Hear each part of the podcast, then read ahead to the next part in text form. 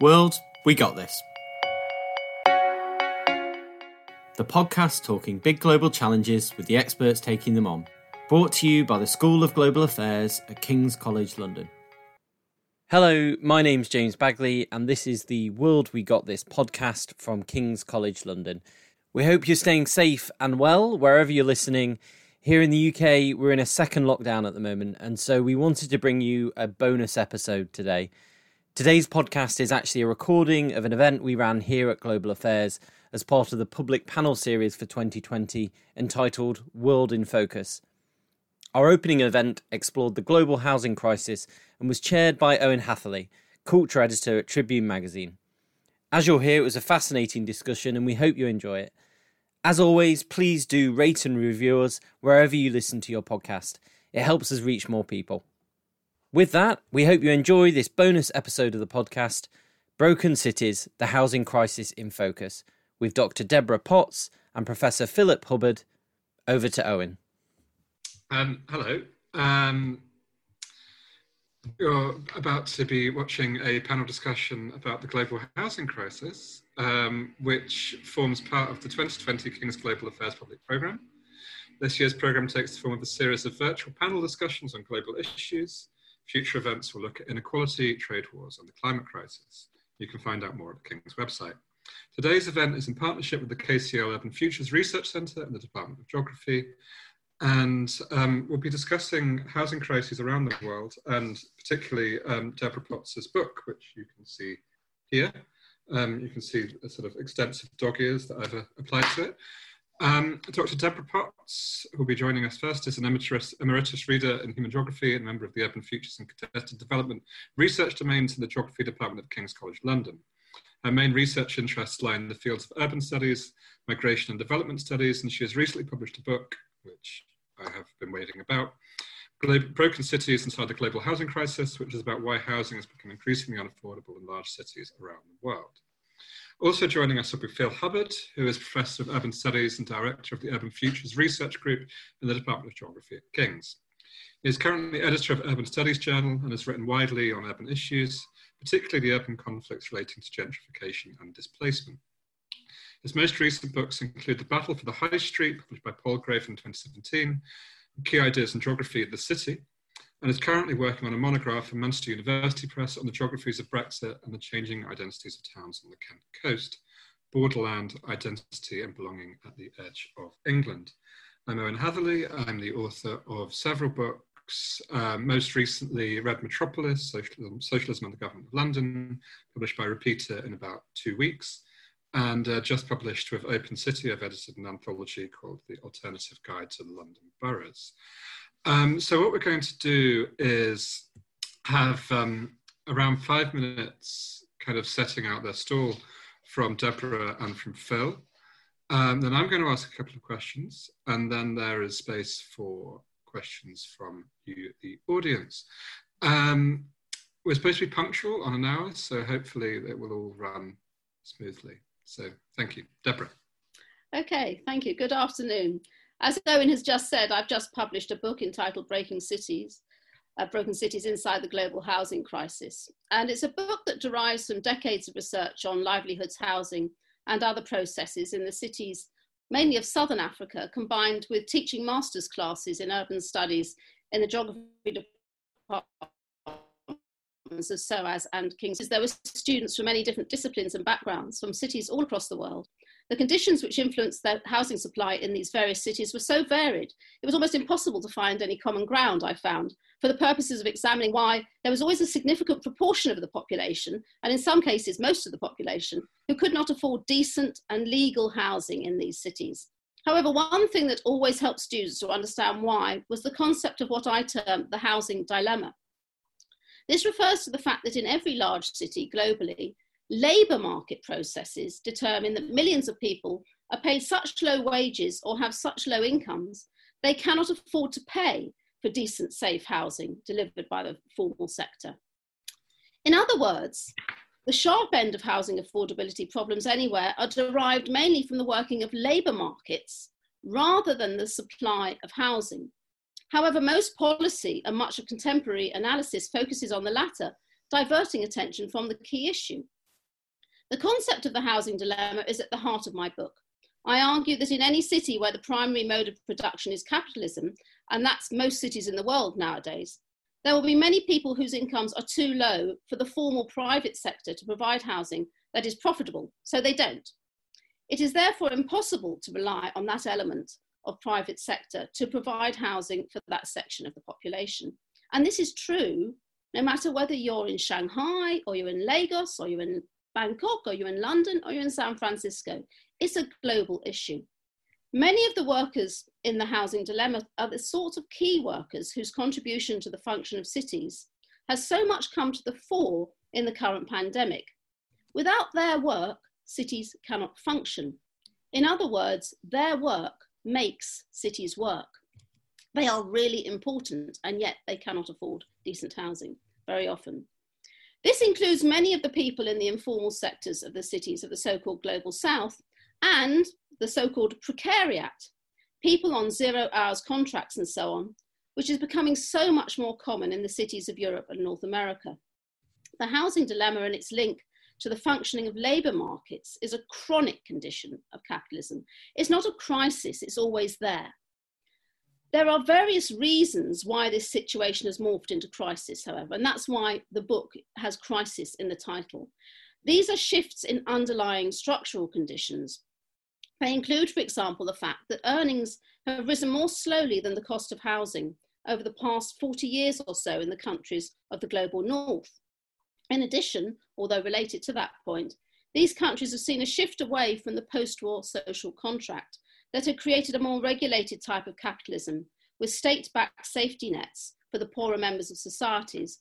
And that included all sorts of projects and policies that made it possible for people to afford housing where the state intervened.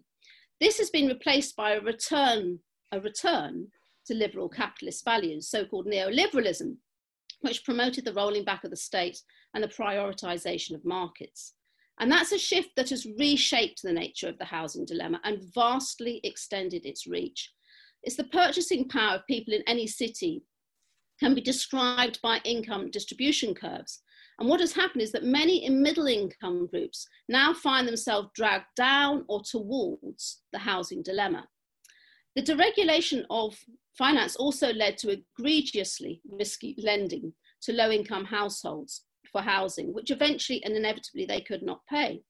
Now, as we know, this led to the financial crisis of crash of 2008. The subprime mortgage disaster demonstrated the absolute truth of the housing dilemma. dilemma. That is, that the private sector really cannot profit in the long term from those in the low end of the income distribution. Additionally, policies that previously helped prevent the intensely negative outcomes of the housing dilemma, such as dangerously inadequate housing and poverty levels that are exacerbated by unaffordable rents, have been increasingly underfunded or simply discarded in cities across the world. In the poorer countries of the world, many useful approaches to improving housing conditions, such as properly funded upgrading and site and service settlements and recognition of informal settlements, have become less successful because of efforts to rely on the private sector and often ill fated attempts to recover full costs from ostensibly low income housing projects. All this means that there is a cohort effect. It means that younger households are much more likely to struggle to get access to reasonably decent and well located housing compared to their parents. In the wealthier countries of the world, housing conditions that were once assumed to be things of the historical past or only likely to be encountered in poorer countries have started to re emerge. Slums are in the remaking. Presumed differences between the housing conditions of the cities of the global south and those of the global north are blurring. These have been the conditions of the past few decades, and they have caused a perfect storm for housing affordability. And as the book title suggests, in my view, they have broken the cities. Thank you, Deborah. Um, Phil, you have your time starts now. Yeah, thanks. Um, unlike Debbie, uh, my work doesn't have that uh, global purview. Most of my research has been UK centred. I've looked at issues to do with housing and gentrification in London, but also in provincial cities in England mainly. And uh, given the current situation we're in, it's not going to change in the near future. But what I really appreciate from Debbie's book is the the way in which it talks about the commonalities between global north and global south, and particularly the idea that although we might begin from a perspective that questions of housing supply and demand are very different in global north and global south, actually many of the same rules apply. Um, and I think when we turn to the UK in particular, I think we, we might start from an assumption that supply and demand in London works in a particular way and we can't learn anything from the global south. I think Debbie's uh, book turns that really on its head, and I think it's really valuable from that perspective. So when we turn to the UK, we seem to have this particular idea that, yeah, we have a crisis of affordability, we have a shortage of affordable and decent homes, which is particularly acute in London. And we have a Conservative government promised the solution to this, which is 1 million more homes by 2025 as a solution to the housing crisis in the UK. And that sounds like a really ambitious programme for house building. In fact, it's not very different from the number of homes we've seen built in the last five or six years in the UK anyway. And as a warning note here as well, we think there's been about a million new homes built in the UK in the last five years. The number living in temporary accommodation has actually gone up by a third in that same period, which instantly makes us think, well, actually, building new homes isn't the answer to the housing crisis. We, we are facing more temporary accommodation, uh, more people living in substandard accommodation. I'll return to that in a minute.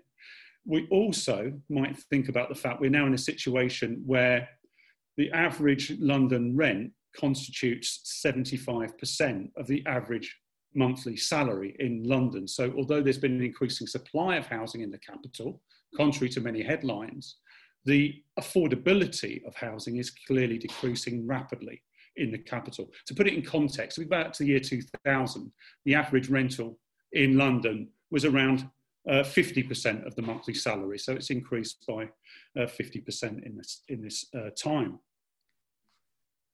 And all of this, I think, underlines Debbie's point that increasing the supply of most types of housing doesn't really make any difference at all to the housing problems faced by the poorer groups in our richer cities, because those groups can't afford most types of housing. So Debbie points out that social housing has to fill in, it has to step in to fill the gap. But if we look at London, it's been squeezed, it's been badly squeezed over the last 20 years or so. Neoliberal urban policies mean we no longer see subsidised housing to the extent that it used to exist.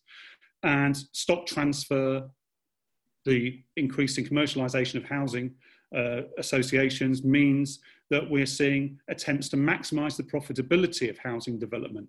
And we see the deliberate encouragement of the rollout of the gentrification frontier into many formerly affordable areas of London. And that's really one of the main research projects that's uh, preoccupied me for the last five years or so. Research that I've been completing with Loretta Lees, well known for her work at gentrification, currently based at Leicester University. And we've been looking at the renewal of council estates in London. And when we say renewal, we should probably say demolition, because that's what we're talking about here. The demolition of subsidised council homes in the capital has been justified over the last 20 years on the basis that it's been necessary to redevelop these estates at a higher density to provide more homes for Londoners. And the idea being you can knock down an estate that was built in the 50s, 60s, 70s and rebuild it actually at a much higher uh, rate of density. So densification is what's going on here. And this densification is justified with reference to the need for more homes uh, for Londoners. To make this happen, what we've seen is the GLA and London boroughs more or less serving up affordable land in London as an unmissable opportunity for developers to make profits from undervalued neighbourhoods. And I think some of this process is well understood, but it hasn't been particularly well documented and mapped. And we've sought to try and pick into this. We found about 54,000 council homes have been demolished on 190 odd council estates across London. And that's resulted in the displacement of tenants, typically in an outward direction to neighbouring boroughs, Sometimes they return, sometimes they don't. Leaseholders have been bought out and they simply can't afford to stay in London. So there we're talking about a much wider geography of displacement in London. We're talking about entire communities who've built up in their neighbourhoods and invested in their social networks being broken up. What has this done? It's allowed for an additional 46,000 homes to be built in London over the last 20 years. So through densification, we see additional homes in London. But less than 25% of homes on these redeveloped council estates are socially rented. 15% are also classified as affordable, 5% are shared ownership. The majority is market rate. So what we're talking about here is the addition of more and more housing that makes profits for developers at the expense of affordable housing. More widely, we can note that the GLA housing programs last year provided 9,000 affordable homes, but only 2,000 of those could be described as socially rented.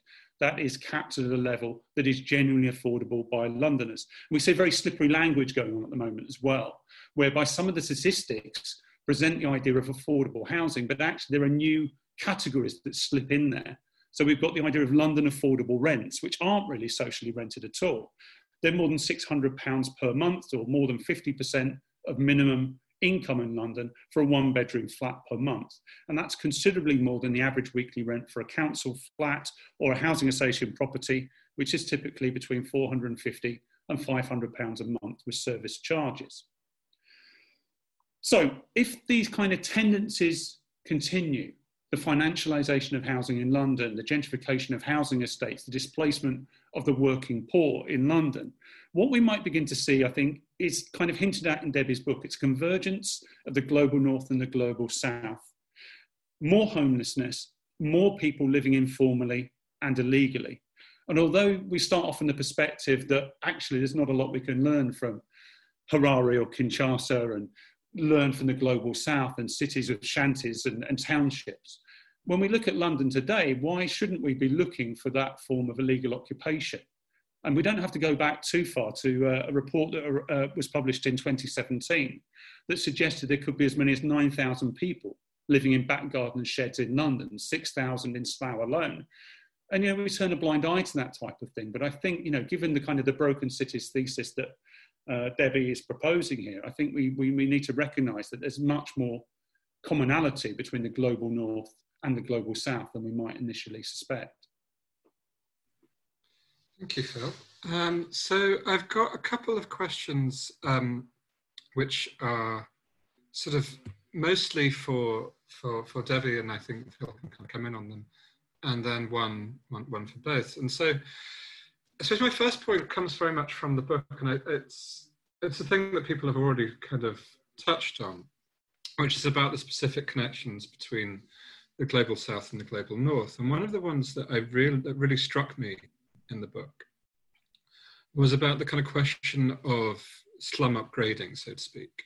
Um, this kind of idea that um, the kind of way to sort of renovate or make decent, to use the term used, by, by policymakers a lot of the time, um, informal or self-built housing is to um, kind of connect it to infrastructure, is to kind of retrofit it and so forth.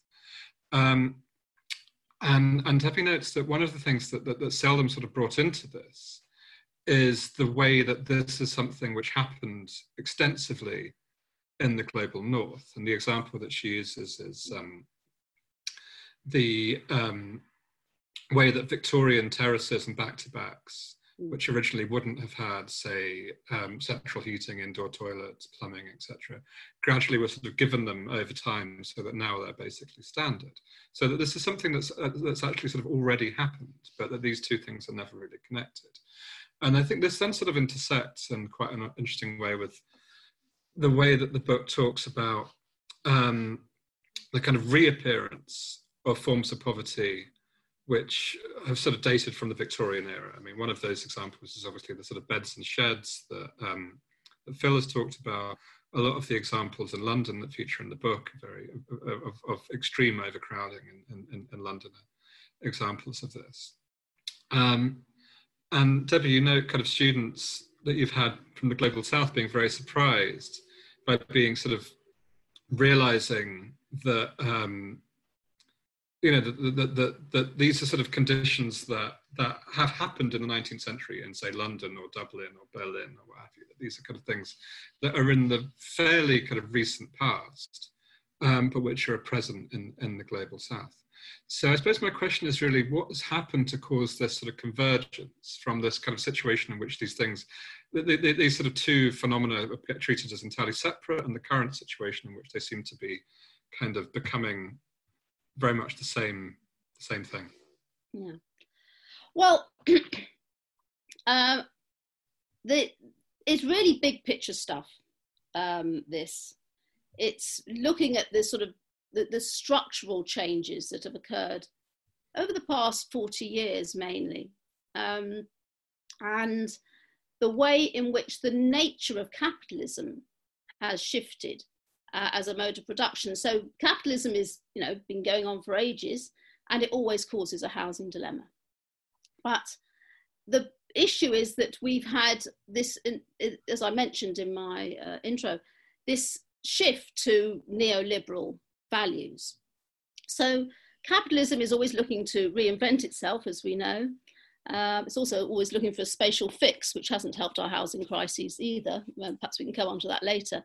But when the Washington Consensus, if one's looking at it sort of globally, you know, was really came to power at the end of the 1970s as the major influencer, really, across the world, right, of how capitalism should work, how it should function, and so on. It was that return to the liberal values of the 19th century.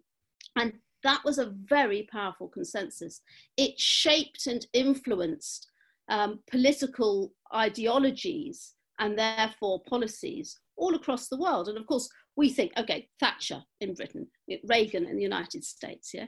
But they were responding, if you like, to that, to the IMF, to the World Bank, to these big financial institutions that were pouring out this constant stream of stuff about roll back the state, let market forces and the private sector deliver X, Y, and Z. It could be water. In this case, it's housing. And it was immensely uh, effective, unfortunately. Uh, and so it was very, very fast. For example, once Thatcher came to power, she almost immediately started selling council houses. About, and then God knows how many were sold in the first three years. It was phenomenal. I forget the precise number at the moment. Perhaps Phil knows. Uh, and then it slowed down. But it's it was very very fast. But it wasn't as fast as it happened in the global south. Because I happened to be uh, living in Malawi in 1979 when all this stuff started to be unrolled there by the IMF and the World Bank, because Malawi had such a debt crisis, they had to do exactly what they were told because they were borrowing money from these two institutions. And there were some very successful projects there. One that was, you know, particularly touted across the world. This is a way to deliver decent housing at affordable rates for some of the poorest people in the world in the cities there. And that all that funding was stopped within two or three years because they were being directed as to where they should be, uh, what sort of policies they should be um, promoting, and they had to be cost recovery. Now, we, that then happens here. So you get these shifts over time. So it's this, it was the new phase. So it's not I always try to explain to people, it's not that it's, it is capitalism that has caused this crisis. It causes the dilemma, it causes the chronic condition. It's the new phase of capitalism with the new values and the new ideologies. And they've been around for 40 years now. I mean, many of the people who will be listening to us now will never have known anything else. It's hardly surprising, therefore, that you know they've taken those sorts of values and ideas on board as being the norm. They're not necessarily as we know because we're old enough to remember something else. I mean, I was born in 1981, so I'm exempt. Oh, bless you, Owen. I'm so sorry. well, me then. um, so this kind of leads on to the, the, the second point, which is about um, the fact that, as the book kind of points out, there have been various attempts that have been fairly successful at creating housing which is you know, affordable for those on low incomes So, you know, specific, rather than kind of euphemistically affordable, that is genuinely affordable. And so you mentioned 20th century council housing in the UK, um, the kind of system of mortgage lending brought in, of sort of state-backed mortgage lending brought in in the US after 1945, um, the kind of mass housing programs of, of Eastern Europe, the sort of former second world that no one calls it anymore, um, and also the housing programs of Zimbabwe after independence and South Africa after apartheid of the um, reconstruction and development program of the 1990s. Um, and one of the most kind of striking examples in those is, is Singapore, mm-hmm. precisely because of the fact that Singapore is sort of, sort of, sort of a sort of poster boy for sort of market nerds. You know, it's always this kind of um, like you know, global Britain will one day be like Singapore and be this totally deregulated so you know thing. And of course, there's all sorts of quite unpleasant things about the way the way the system works out there. But 80% of the housing was built by the local authorities, and and this is one of the the sort of thing that seems sort of blindingly obvious reading the book is that every time that an affordability crisis has been solved, it's been done so it's done so via either kind of ignoring the market completely or circumventing it, or in the case of the US, sort of guiding it in a very, very state directed way. Mm. Um, so I suppose my question is how has this managed to be obscured, given that there's such a mountain of evidence that this is how you solve a crisis like this? How is it that we're served up kind of nonsense like, you know, if we let developers build more housing, that will sort it out?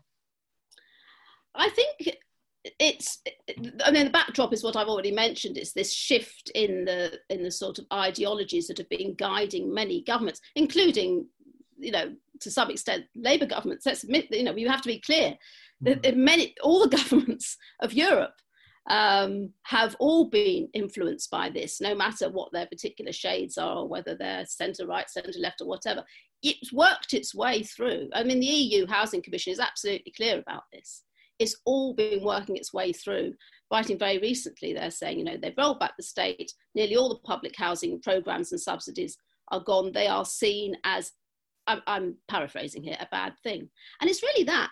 It's, the, that's how it's been obscured. It's because the message has been put out.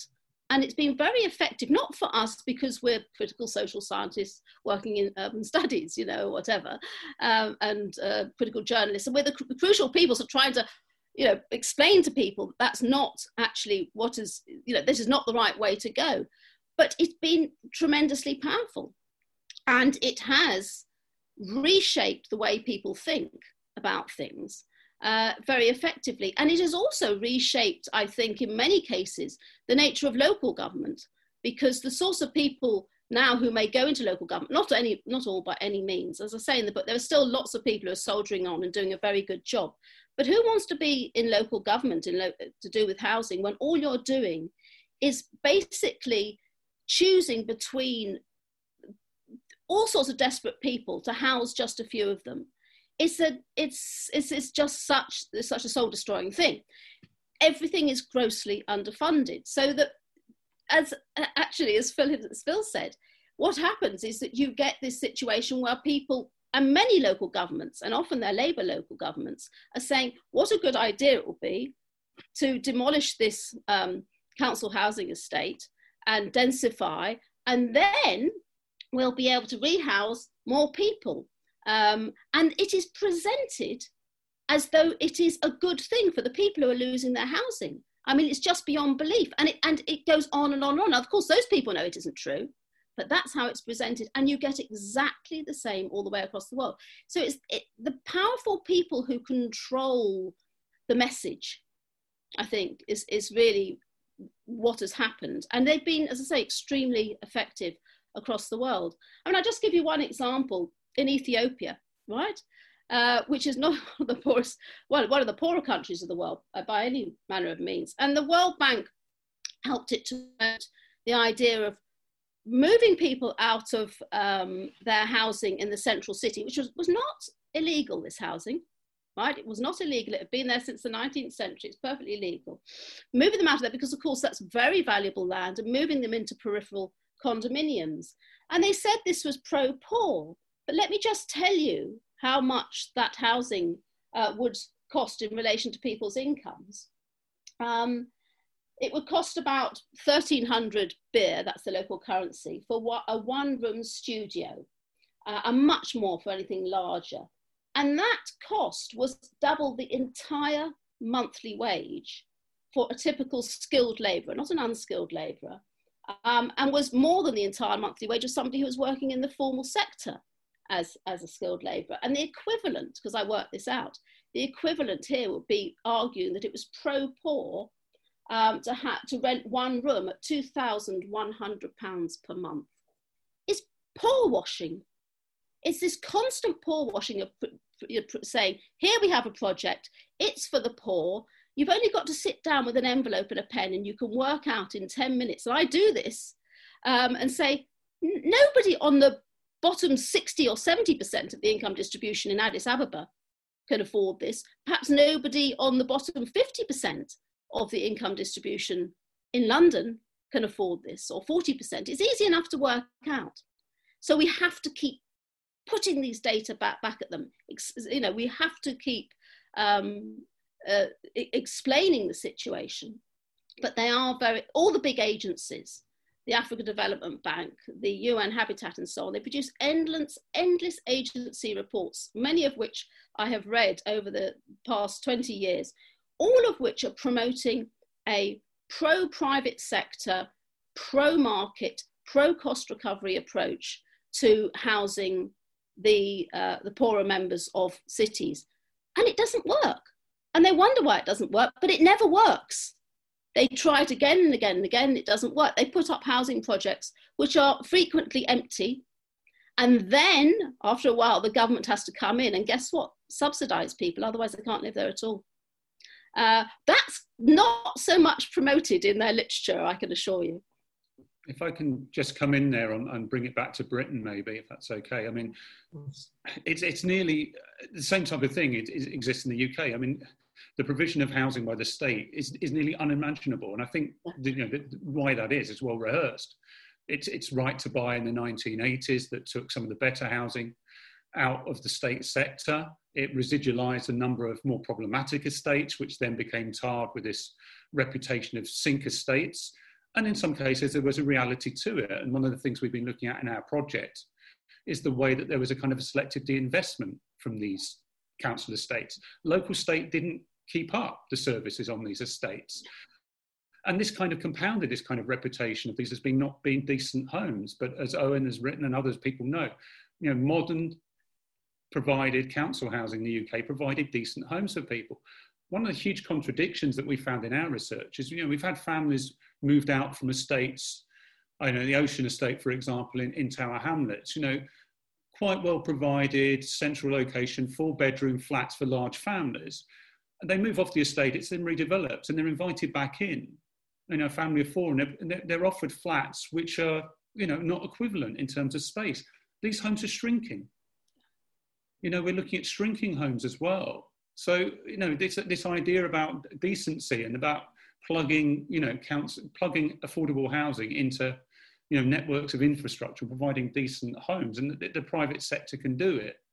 You know, I'm a little bit suspicious of that, and and that brings me to the kind of the another kind of bugbear of mine, which is the, which is the way that you know permitted development rights in the UK are allowing you know, the private developers to convert without planning permission, in most cases, office blocks. And increasingly, I think we're going to see shops as well and deserted high streets being converted into, into residences. Um, and the government is seeming to uh, you know, rubber stamp this and encourage this as if you know, living in a, in a former shop or a department store, um, you know, is going to provide a decent home. I mean, these are, these are not decent homes. And we've seen the headlines. We know about the examples. There are people living in you know, ex office blocks in Croydon where, you know, it's a broom cupboard, 13 metres squared, when the minimum space standard for Britain is 37 metres squared. I mean, it's a, it's, a, it's a nonsense. And, you know, we've got examples of that all the way across London. Our estimates from looking at energy performance certificates show it's nearly 10% of new homes in inner London that are now lower than 37 square metres for a one bedroom flat. So we're creating these kind of vertical slums, which brings me back to that kind of global north, global south thing again. Um, we've got three questions now, so I think I'll kind of go to go to those, and I might come back with one of my own, one of my own at the end. Um, the first of those is very easy to answer, which is from Rebecca Spence Smith. Just want to check title of Debbie's book as I arrived a little late to session. It's called Broken Cities Inside the Global Housing Crisis, and it looks like this with this kind of moody black and white cover. Um, the other two questions, um, one is from Majed Akhtar and is when Trump was campaigning for president in 2016, he used to say things like the US is becoming a third world country, looking at things like infrastructure, etc. To be provocative, do we not risk the same type of alarmism when we evoke, invoke a convergence between North and South? For so many people, brackets most, the crucial factor for your chance for dignified life and labour is the country you happen to be born in. And the second one, and I think we can kind of do these one after the other. Um, how much can we place the blame of the current situation and its most probable evolution on those that we generally call the 1%? How can local councils counter the actions of major hedge funds, investment groups, and wealthy speculators in all types of cities? So, Deborah, if you want to start with these. Okay, so how, is, it, is it alarmism and how to counter the what is it? Well, I've forgotten how to counter. I'll read it again. Um, so, do we not risk the same type of alarmism as Trump? No, I've got the alarmism. Yeah, when we invoke a convergence between North and South. Yeah. Um, for so many people, the crucial factor for your chance of dignified life and labour is the country you happen to be born in. Hmm. Okay, well, the no, it isn't alarmism. It isn't. It's been. I mean, the thing is, it's been going on for forty years. It might have been alarmism if I'd been saying this in 1990. This is 2020. Uh, I mean, I've watched the situation uh, in, you know, as I say in the book, in Harare in Zimbabwe and in Haringey uh, in London, and they're pleasantly alliterative. But unfortunately, that's not the only two things that are similar about them. Uh, there are really conditions uh, to do with overcrowding, um, space, as Phil says so rightly, space, the space conditions, the, the um, standards that are, uh, that are enforced, they generally aren't enforced, you see, but there are standards, uh, are absolutely crucial to people's welfare. And they are hugely political because that's what costs. The more space someone takes up, that puts up the price. And so it is a massive area of contestation, and Phil's absolutely right to put his finger on it. But it isn't alarmism. Um, um, I just didn't, I, no, I, disagree profoundly with that. The conditions that I describe in the book for many uh, parts of the uh, global north are really reverting to to the very poor rental conditions, it's rental conditions that were so that was so common in the past, uh, and it's partly it, it's not only um, because the prices are going up, but it's also because of deregulation, and that is also part of the sort of neoliberal ideology that there is you know one should roll back the regulations, roll back the state, uh, and make it easier for um, the private sector to, uh, to build so-called affordable housing. Uh, and that just hasn't delivered anything decent for people, anything good for people. Their welfare has decreased. So you've got more and more and more conditions constantly flagged up by uh, you know agents uh, by uh, NGOs, charities like Shelter and so on. Have the most shocking conditions of reappearing uh, people hotbedding. I mean, it used to be so common in St. Petersburg in the 19th century. Now people are hotbedding in London. You know, they can't afford, they, they, they sleep and then the next person comes along the shift and they sleep there. You've got families, uh, particularly women with small children, um, living for long periods of time, way, way, way beyond the statutory limits in one room.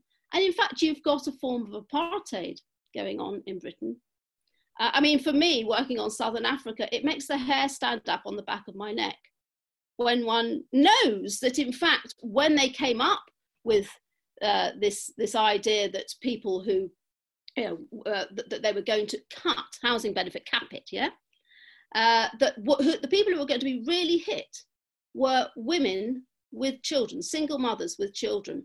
The, the, the government knew that. It was actually reported. Uh, and for someone like myself, you know, who's been working where the fact that it is nearly always female headed households who are the poorest of the poor and who particularly vulnerable and particularly need to be looked after in the global south you've got a situation in the global north where they're saying hey we're going to root you out and we're going to send you out of the city you know one way ticket to hastings uh, bed and breakfast or something. That is what apartheid used to do. This is you know you are surplus to labor requirements in the city you can't afford to live in the city. We don't want you in the city. We don't want you here politically or economically. And we're going to endorse you out and send you to, in those cases, what we call the homelands, former homelands. It's, it's a shocking indictment I don't think it's alarmism. I think these things are really happening. I still didn't quite get the second question. Um, how to? So, how much can we place the blame on the current situation um, on those that we currently call the one percent? And we've got a few more questions, kind of asking much the same as the next bit, which is how can local councils counter the actions of hedge funds, investment groups, and wealthy speculators? I yeah, I think the policies are not the fault of the one percent because the one percent are far too rich on the whole to be in politics. I mean, some of them are, but mostly they're not, you know. I mean, the transnational circuitry, I call them, they glide around from place to place, uh, you know, and have second and third and fourth and fifth homes and so on.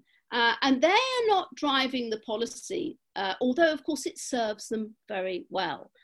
Where they do have an impact, though, is, is, is you know, the other part of that thing is, of course, is that once, uh, unfortunately, I think this is going to happen again, but let's let's stick with the financial crash for the moment. The financial crash had all sorts of feedback loops. One of those feedback loops was austerity, of course, which of course has made so many of these things much worse because it helped to cut all the benefits and so on, even further than they had already been cut up to that point in countries such as, such as this. But the other thing was that quantitative easing, the fact that the global financial system the big banks, the big hedge funds and so on, they were saved by the pouring of hundreds of billions of dollars into the European financial system, into the American financial system, to stop the world's economy absolutely crashing. And it worked.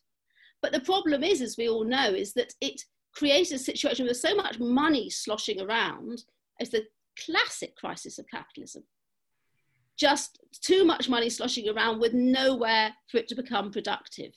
Uh, you know, a crisis of investment, a crisis of consumption, and so on. That people, that, that the one percent were then looking for places to invest their money. Where are we going to invest our money to make a bit of money? Because interest rates have plummeted because there was so much money um, you know, going around.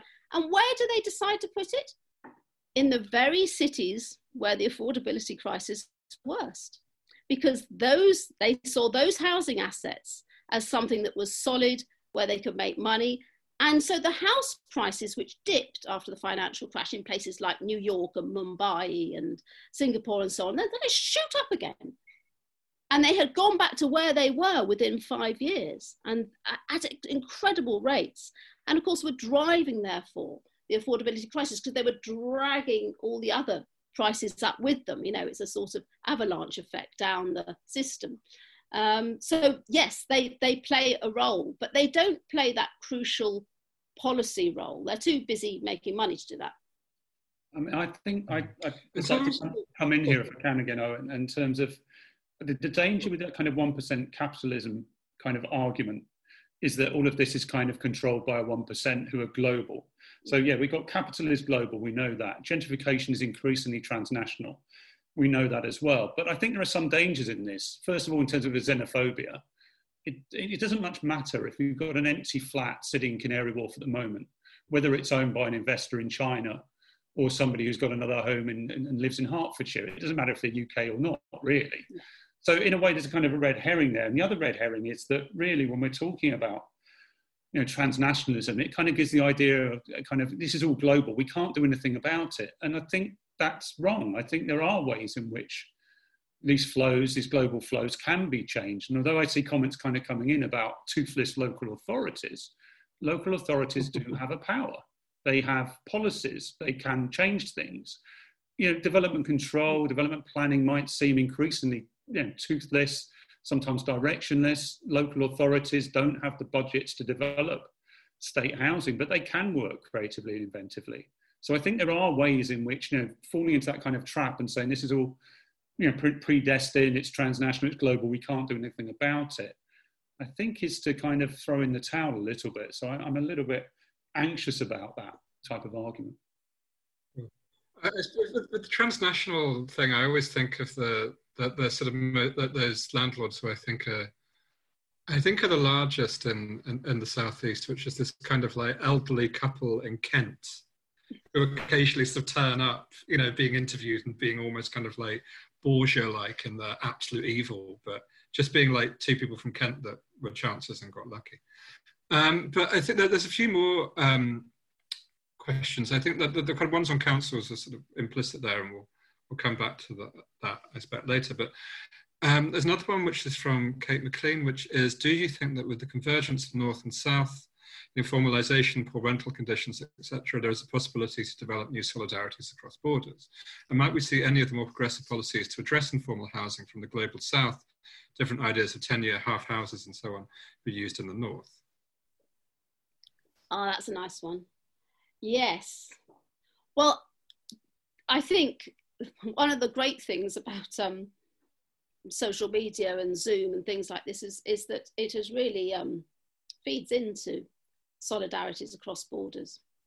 I mean, that is going on all the time. I mean, even this, uh, you know, I'm sure there, are, there may be people. I was talking to a Chicago radio station last week and so on, which was very left wing uh, about the book as well. I mean, there are definitely many opportunities for solidarities across borders and between the global north and the global south. Um, and I think, I think you know, the final points I make in my book is that uh, rather like Phil was saying, we can't be too, gloom, too gloomy. We, we, we have to analyze the trends, and they are not great. But we also have to remind ourselves that it's not a done deal. You know, we was constantly push back. We must constantly, I mean, as, as I suppose as academics, we have our role in teaching and promoting knowledge uh, dissemination and all the rest of it. But there are so many hundreds of thousands of people right across the world who are constantly fighting for the rights of people in uh, lower income settlements. Uh, and, and, th- and of course, the people who fight most for their rights are those people who live in those settlements. And sometimes they're very effective. So, I mean, I, I do agree with that. Um, and the other point, so the, the, the solidarities across borders. Oh, yes, I, will tell you, there's a good example of ways in which the global north can learn from the global south in the book. Um, there's on the Texas Mexico border, there are hundreds and hundreds and hundreds of thousands of people living in what are called colonias. They're called the same thing on either side of the border. And they are uh, informal settlements, originally informal settlements on both sides of the border, outright informal settlements in the United States of America uh, which is a pretty amazing thing. They're written about extensively by Peter Ward, who's at the uh, Austin University of Austin, Texas, and the they're mainly sort of uh, on the Texas side, low lower income migrants who can't find housing that they can afford in the Texas towns. So they the land has been subdivided by the farmers the farmers and sold as plots to them. Uh, and there's middlemen involved in this, and it's all very complicated, uh, but it's, it's, it's, a fascinating process. And then people have been building their own houses and living in, uh, you know, uh, trailers and all sorts of things in the first thing. And, and the Americans are absolutely horrified by this and have done everything they can to try and halt the process. On the other side of the border, you've got the similar sorts of things, people um, illegally uh, living on subdivisions, uh, and so on. And the Mexican side just says, oh yeah, more of this. Well, we've seen a lot of this in the past. Uh, after a while, you know, there's a sort of negotiation between the city and the people, and they regularize them. And they recognize them as part of the city. They give them rights to the city, if you like to call it that. And they bring out, you know, all the services to them and so on. And they become part of the city. And that regularization process, you know, has been astonishing as the key process driving the process of urbanization right across the world during the 20th century. Not so much now, but it certainly was then. And a lot of people don't realize that. Hundreds of millions of people have become urban through those processes, and it's the process of regularizing previously informal settlements. It's been phenomenal. That's a, to me, that's incredibly positive. That's been a really good thing. So uh, Peter Ward says that the, you know, in his book, he says if the Americans did the same thing as the Mexicans, things would be a lot better. I'm paraphrasing, obviously, but he's absolutely clear uh, here about you know what what the the policy direction should be and who should be learning from whom. Um, I think I link that quite well with the next question from Rob Cowley, which is I heard a great conference paper a few years ago. Sadly, I've never found a write up um, which was based on a fairly simple analysis of London local authorities' housing policies. They found that no local authority thought beyond conventional housing provision, private renting, social renting, and ownership. I think only one local authority, Hackney, question mark, made a gentle nod towards alternatives. But do you have any examples of local authorities now embracing more imaginative solutions such as communal living or self-built? Phil? Yeah, I mean, I, I, think it's an interesting one that Rob's Rob's asking because we we could easily fall into this kind of um, bashing of local authorities and failing to recognise that local authorities are extremely diverse, and within local authorities, you've got some really good people working within planning, housing, and architecture. Um, and it, it's kind of it's it's an odd one because I mean I was involved in an event, a little a virtual event on Southwark the other week, and Owen was involved in that as well virtually. And there were people, there was a Labour councillor there um, talking about housing policies in Southwark. And this is a, a, borough that you know it's very easy to bash in terms of what's happened on the Heygate and the Aylesbury and other parts but in other ways, there were kind of a recognition of a diversity of ways that the local authority could work with the charity sector, the community development land trust. And there's some very positive stuff that I was hearing there, all trying to kind of reach back and take you know, lessons from the kind of very socially progressive council and state housing that was provided by Southwark in the 60s and 70s. And in this event, there were a number of architects who were involved in that type of stuff. So I guess Owen might be able to come in here as well with some other examples from London as well that he knows of. Yeah, I mean, I suppose for, from, from my perspective, the worst period for, for councils was actually from about the early 90s until about seven or eight years ago. That, that, that was a period in which there really seemed to be an idea that council estates were there to be destroyed or to be sold off or to be offloaded, that kind of urban green spaces were trash that you should build on, that councils couldn't be trusted to, in the immortal words of Hazel Blears, wash the pots, you know, that um, anything kind of state run was bog standard, to use the, the phrase of Alastair Campbell. And that has changed. There are a lot of councils that are still doing that sort of stuff and still rolling that out.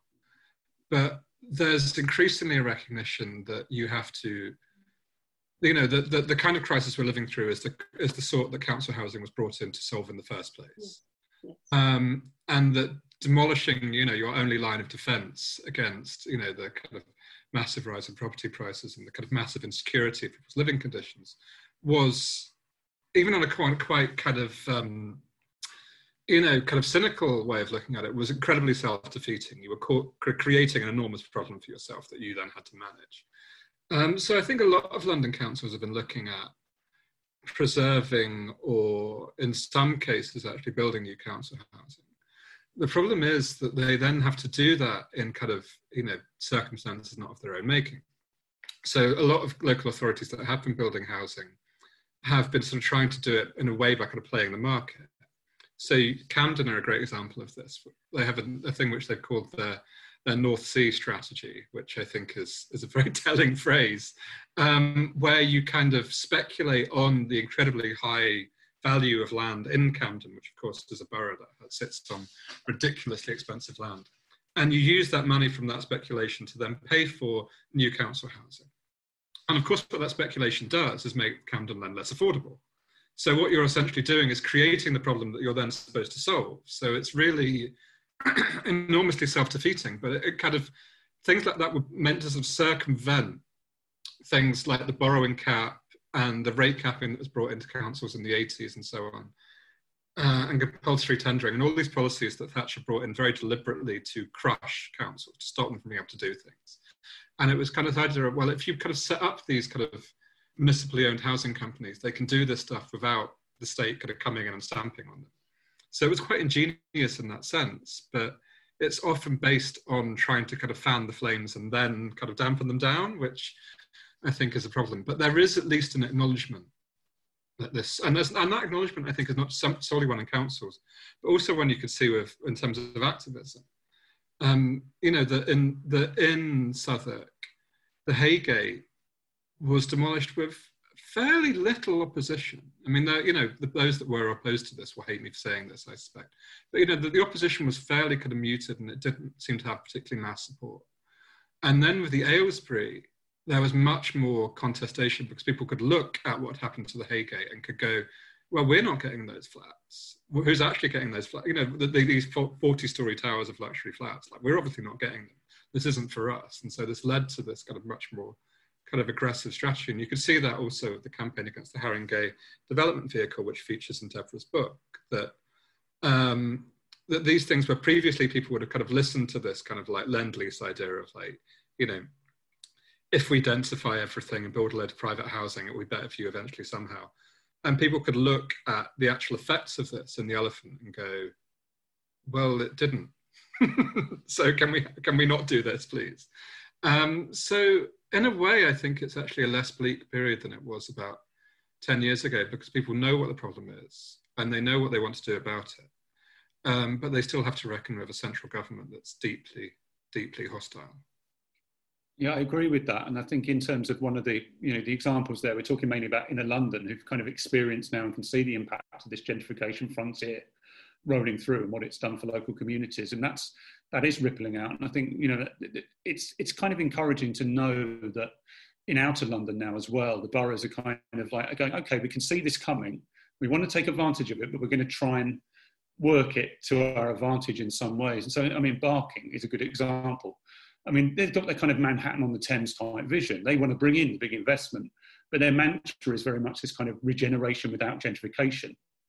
And is this, is this possible? I don't know, but they've got ideas about how they can bring young people on board, how they can create cohesive communities. I think it's going to be interesting to see how that unfolds. So I think there's, you know, what kind of watch this space. Yeah, and I think a lot of the most interesting stuff is actually being done in terms of, I suppose I kind of often look at this from an architecture angle, which is not always the best way to do so. But is councils in smaller cities where the, the problems are kind of there, but they're a bit less apocalyptic. And that's where, like Norwich and Bristol in particular, quite wealthy southern cities that have an affordability crisis, where councils have just got on and built like good ordinary council housing. And it turns out that you can do it. I mean, you know, the Norwich example winning the Stirling Prize last year was quite a nice moment because it was like, actually, you can do this. It's quite easy to do, and it's quite easy to do it well. Like, it's not, you know, and, and also the government won't, won't then like descend and like, you know, destroy you. you know, that like you can actually get away with it in a way. Um, and I, I, I kind of think there are definitely more positive examples than there were. Yeah, can, can, I give just one other example from outside of Britain, but still in Europe?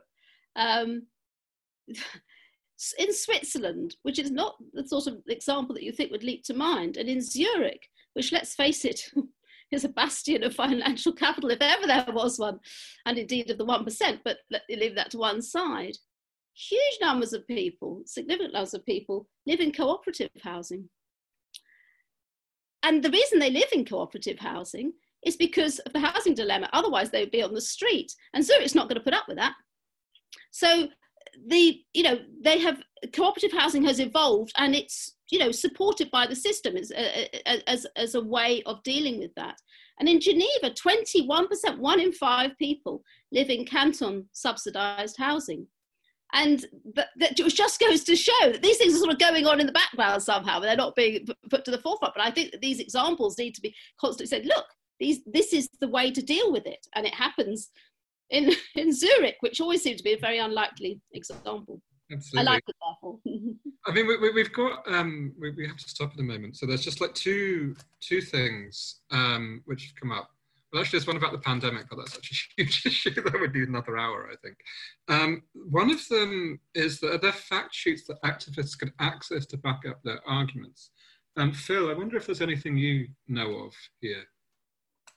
Yeah, I mean, things like the London Tenants Federation have got resources, uh, Estates Watch website as well. So, for those people who are concerned about the redevelopment of council estates and uh, state housing, those are good places to start.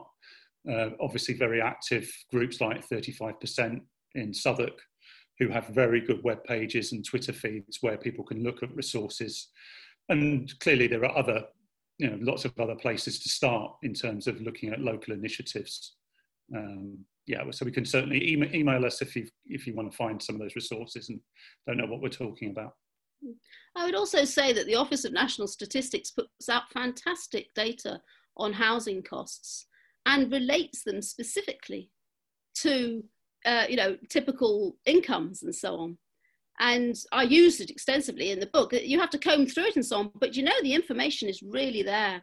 Um, and the oecd does nice stuff on uh, what they call overburdening of housing costs for oecd countries. It's not quite it's not city specific so it's a bit of a problem. But there, there are lots of good data out there that could be used to demonstrate the, the scale of the problem. I think that's right. In London as well, the GLA do house building statistics and, and they kind of auto critique the very construction of those statistics by saying when Sadiq Khan refers to affordability, he's not using it in the right way. And this is what we understand by it. So it's quite interesting to see that going on there. They have very good detailed statistics available.